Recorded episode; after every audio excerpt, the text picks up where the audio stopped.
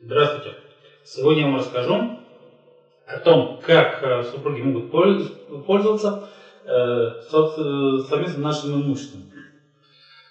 Э, своим имуществом супруги пользуются по взаимному согласию, без ограничений.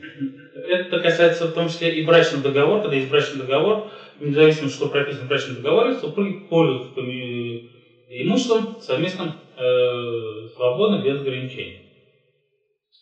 А, если один из супругов совершает какую-либо сделку с имуществом, которое наш период брака, э, то э, согласно второго супруга презюмируется, то есть предполагает, что оно есть. А, такая сделка с имуществом, э, которое является нажитым, конечно, может быть оспорена по причине того, что нет, второй супруг был не согласен на данную сделку. Но для этого требуется два условия. Во-первых, эту сделку может оспорить только сам супруг, э, чье согласие не было получено.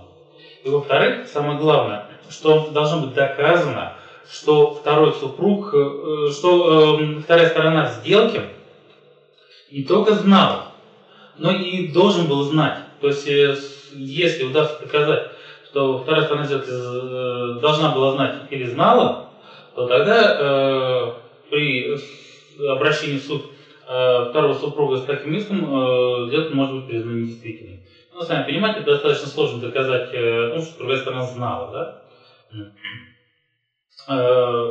Если сделка подлежит нотариальному удостоверению либо государственной регистрации, ну, как сделка, например, с недвижимостью, то согласие супруга второго в данном случае должно быть не просто выражено, оно должно быть нотариально удостоверено. То есть без нотариально удостоверенного э, согласия супруга на эту сделку, сделка может быть признана недействительной.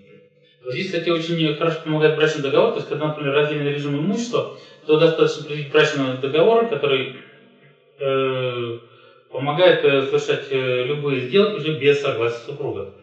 Это особенно удобно бизнесменам, которым часто приходится различные сделки совершать с различным имуществом который приобретается, продается и так далее. Особенно индивидуальных предпринимателей.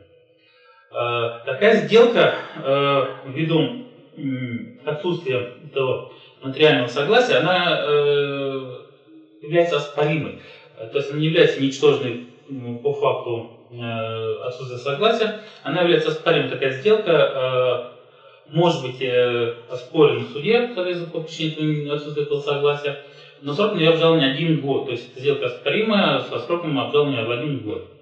А вот э, таким вот образом можно распоряжаться э, имуществом, владеть, пользоваться им, э, тем своим имуществом, которое нажито в период брака, то есть является совместным нажитым. Ну а если вам требуется юридическая консультация по семейному праву, э, либо помощь в суде при э, э разделе имущества, либо по спорам о детях, то вы всегда можете обратиться к юридическому Носова. Всего доброго.